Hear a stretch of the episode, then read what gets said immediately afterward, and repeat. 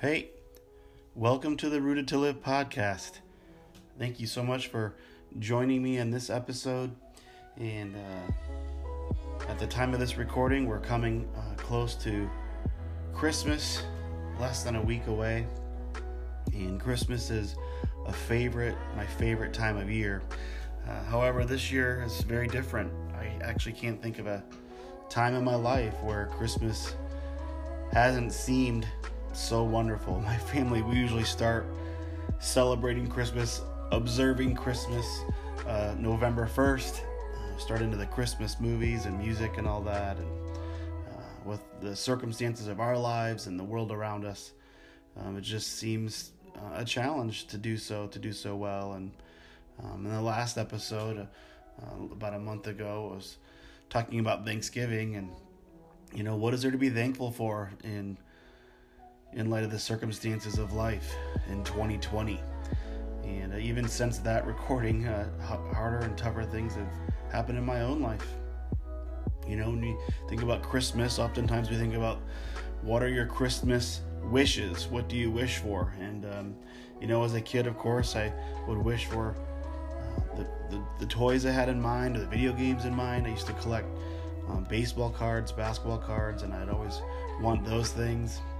I can honestly say I never wished for socks and underwear, but for the first time in my life, uh, about three years ago, I started requesting socks for Christmas. How lame I've become. Maybe I always was. What is your wish for Christmas this year? Just to get through it, just to get to the end of the year, to make it to a new year.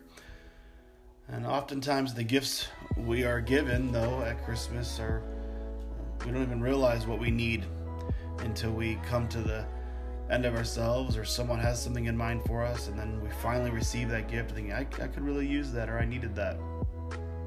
And it's hard to know. I mean, most people, we just, we just want things to go well right now, right now in life. Some of us need healing, physical healing, spiritual healing. Some of us need work or uh, finances to improve. We need money. Um, what is it you need? What is it you wish for? And, uh, I think uh, for me, coming into this new year, and I'm just so disappointed and discouraged uh, with how the year is ending and all that's being missed out on. And we had lots of family plans. Everything's been canceled. Our own faith fellowship gatherings, the community of people that we're, we do life with, if you will.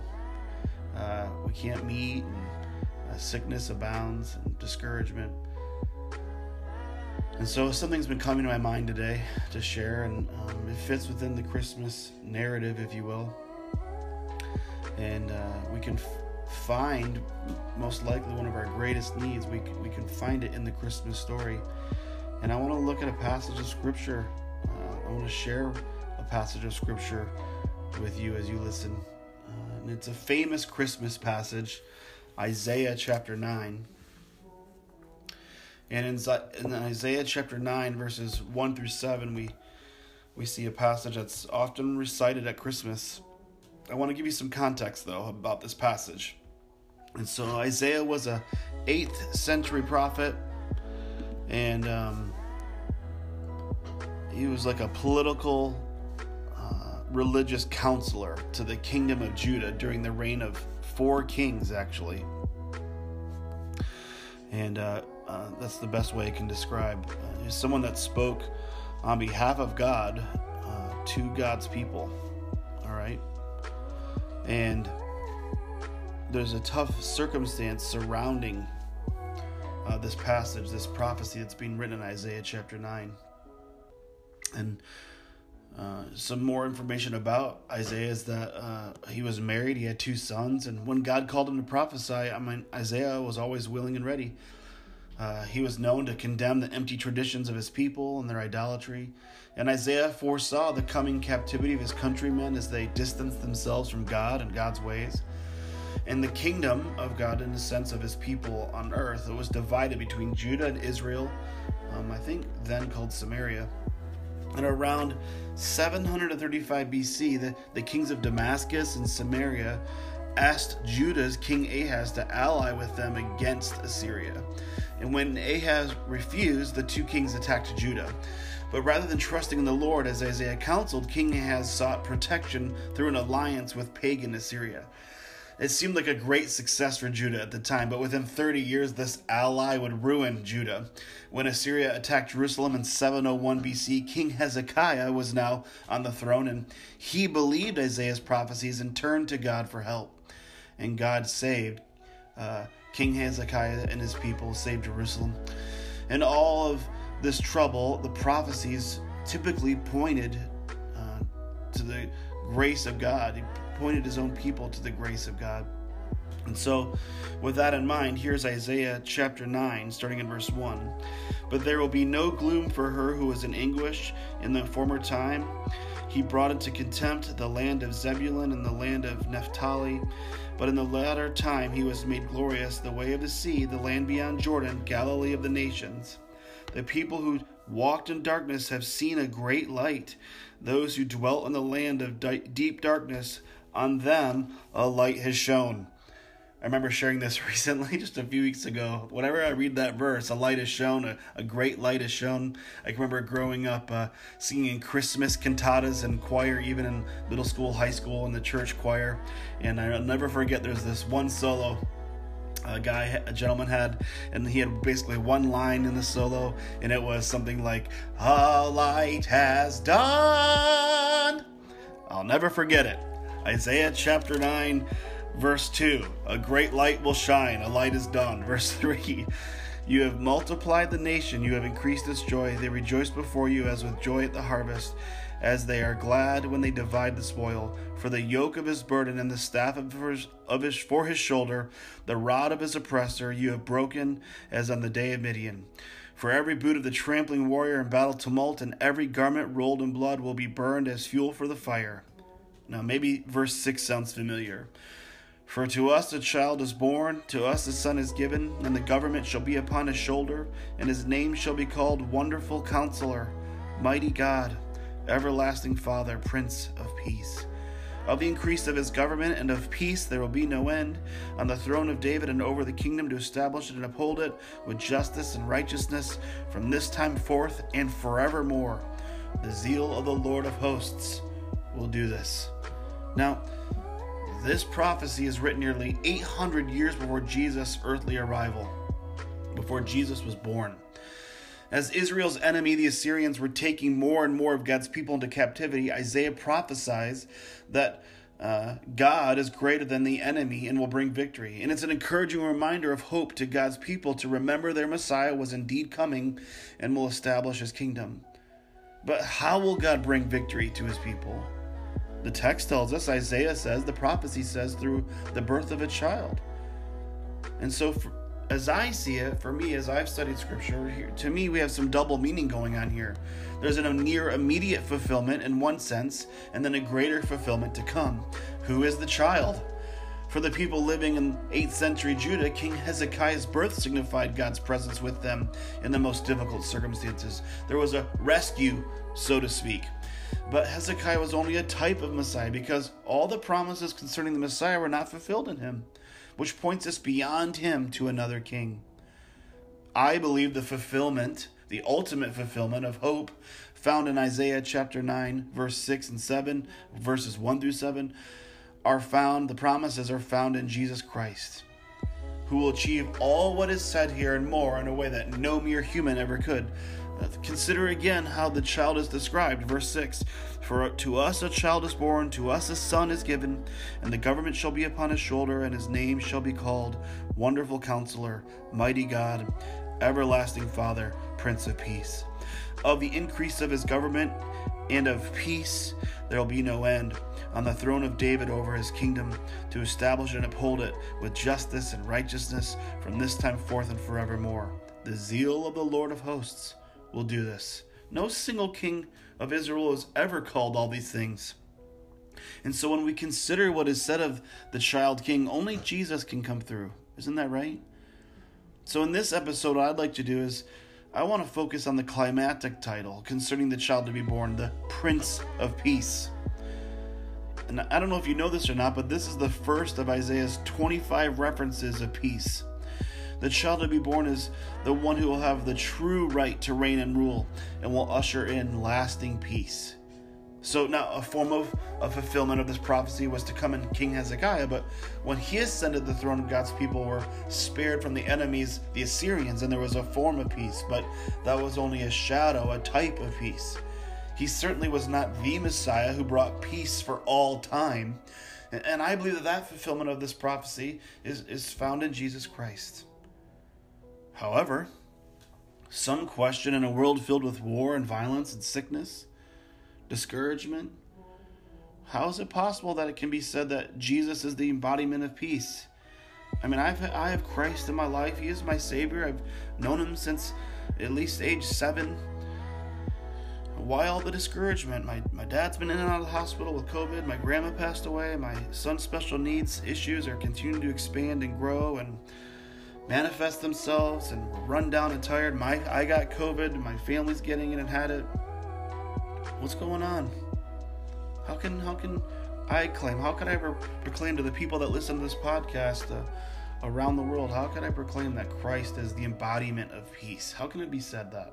It's interesting because at Christmas time we usually sing Christmas hymns for those that grew up in the tradition of gathering in church and singing hymns and songs and spiritual songs. And maybe you remember lines such as like, all is calm and all is bright, or sleep in heavenly peace. Maybe even lines like, the cattle are lowing, or um, uh, no crying he makes. When we think of these lines in the Christmas hymns, I mean, are these songs really in touch with reality, we should ask? No crying, really?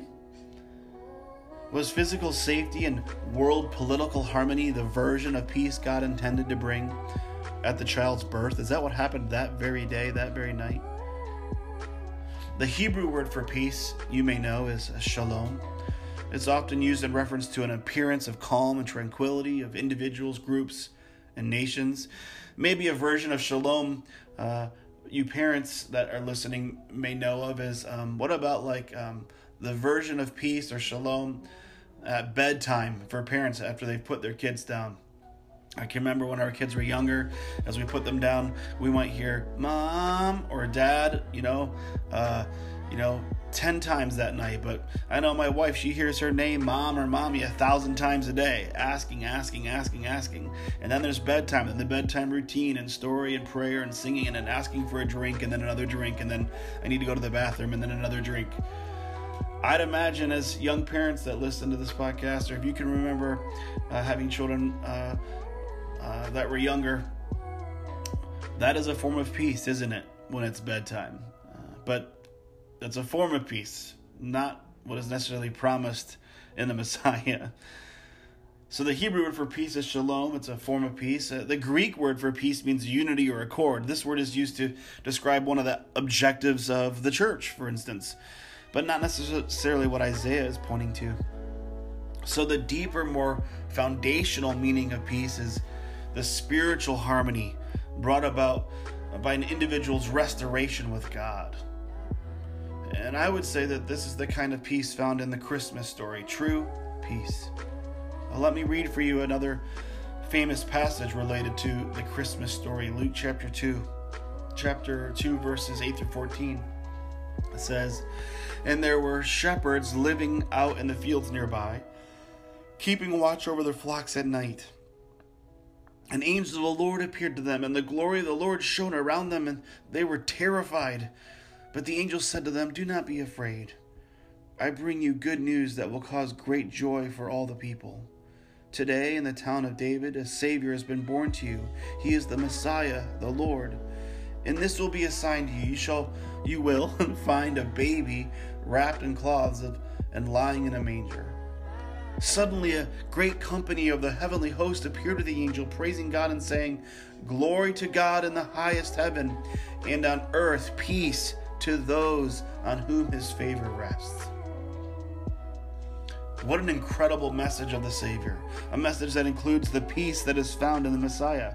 The heavenly hosts declare peace on earth. Uh, maybe you grew up with the translation that says goodwill toward men, or peace on whom his favor rests, or peace among those with whom he's pleased.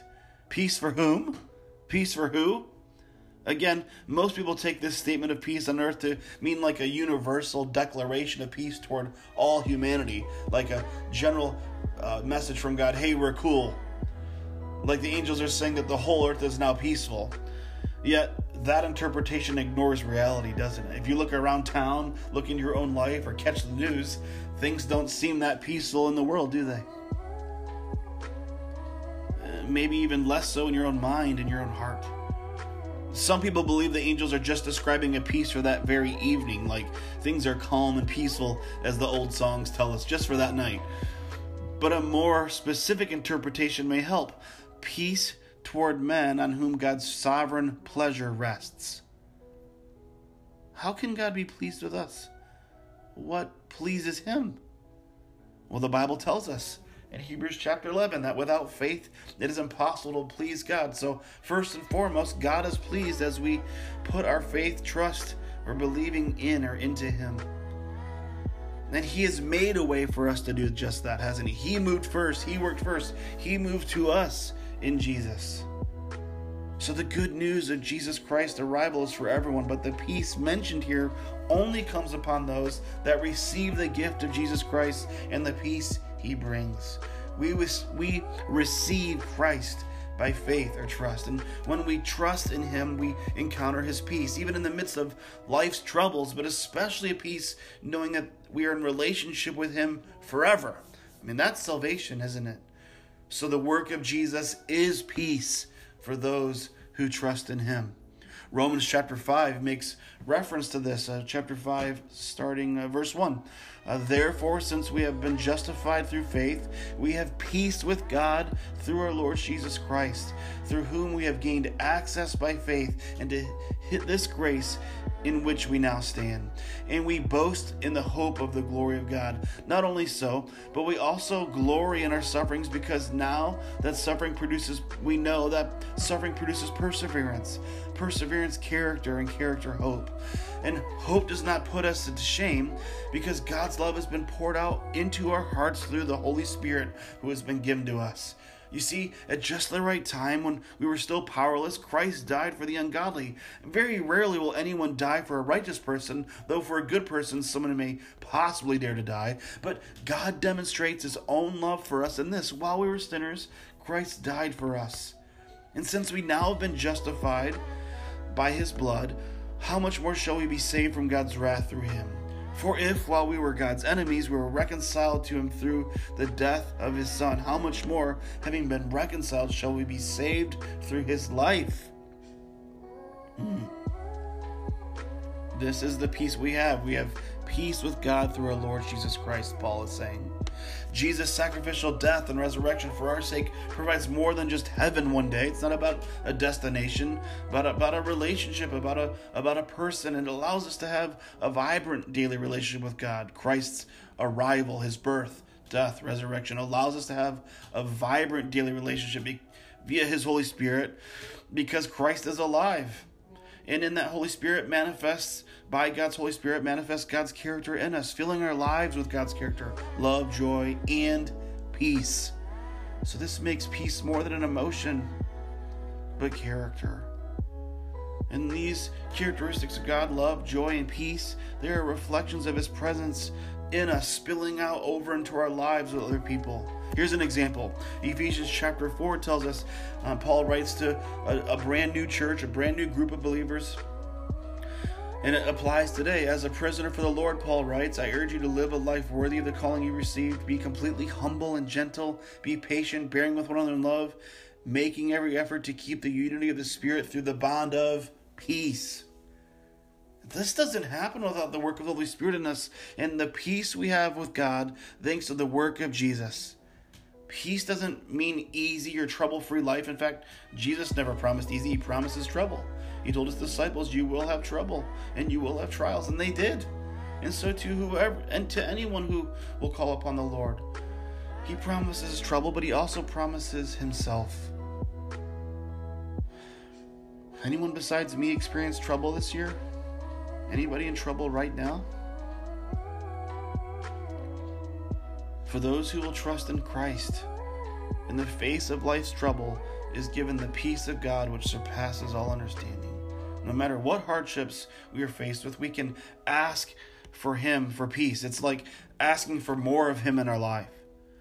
The peace doesn't come from our own strength or the bettering of a situation around us, but from the Lord. And this is why Isaiah wrote concerning those who have God's peace. Isaiah chapter twenty-six, verse three, he writes, "You will keep in perfect peace those whose minds are steadfast, because they trust in you." You may remember a translation that says, "Those whose minds are stayed on you." The reason why peace arrives to those whose minds are stayed on the Lord is because He is truth, and truth informs peace, especially to our circumstantial anxiety. Isn't it true? Wouldn't it be true if, if I were to say that our minds are focused on what we value most, our goals, our desires? I know for me, uh, on Christmas Eve, Christmas Eve is the longest night of the year. I've spoken about this for years. I actually think sometimes the clock goes backwards on Christmas Eve. I could not sleep on Christmas Eve. My mind was focused on, what am I going to get for Christmas morning? What's going to happen? What kind of presents am I going to receive? What's going to be uh, in those packages? And I couldn't sleep all night long. Uh, probably to at least middle school. Couldn't sleep. Usually the mind is set on what and that which is most important to us. Isn't that true? Circumstances, work, family, money, ambitions. Sometimes our mind is stayed on our addictions. And from these, we often try to find peace. But because we aren't sure, we're uncertain of what we're going to get or what's going to happen even next week, and because we're not all-knowing, our anxiety arises because we may or may not get what we want. Our goal isn't big enough to be God. And so we would settle for a lesser peace just by settling for lesser things than God.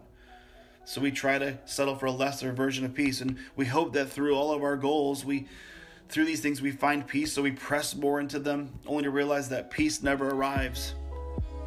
And all of us can relate to trying to seeking peace in that which will never come through for us. And God's peace continually wells up within those who actively trust in Jesus, or whose minds are stayed on Him, on the Prince of Peace. And it's God's peace that passes the understanding of onlookers when we trust in Jesus, even in the midst of the storms of life. It's in those moments when focusing on who Jesus is and what He's done and what He's promised, and then viewing our life through those things rather than through our circumstances. When we look at the circumstances through the lens of Jesus, the Prince of Peace, peace is what is going to well up, even in the midst of a tough storm of life. We will never find peace looking on that which cannot inform peace. We try to make things God, and they just, they're just not big enough. The promised peace and the favor of God rests on those who eye, whose eyes and trust are on the Prince of Peace. We are welcome to set our eyes on anything or anyone to find what we're looking for, for peace. But if we want peace, it'll only come on our eyes or of our hearts are on Jesus, the Prince of Peace. And when we do, even the most unpeaceful of circumstances, the most unpeaceful of Christmas times, will not take away the true peace that is cultivated in us by the power of the Holy Spirit because of the Prince of Peace. And I want to say to you, I want to say Merry Christmas to you. I want to say peace to you. I want peace for myself. And so another way of saying this, I want Christ for myself. I want Him to grow in the longings of my life. I want my eyes to be on Him and what He has said and what He has promised. I want to tell the truth to how I feel, so that the character of peace may grow richly in my heart. And I pray the same for you as you listen to this, that coming into this new year, that you will grow in peace, that you will grow in creating peace and making peace because of the peace you've been afforded in Christ Jesus. Set your eyes on Him. Set your eyes on the Prince of Peace. Merry Christmas.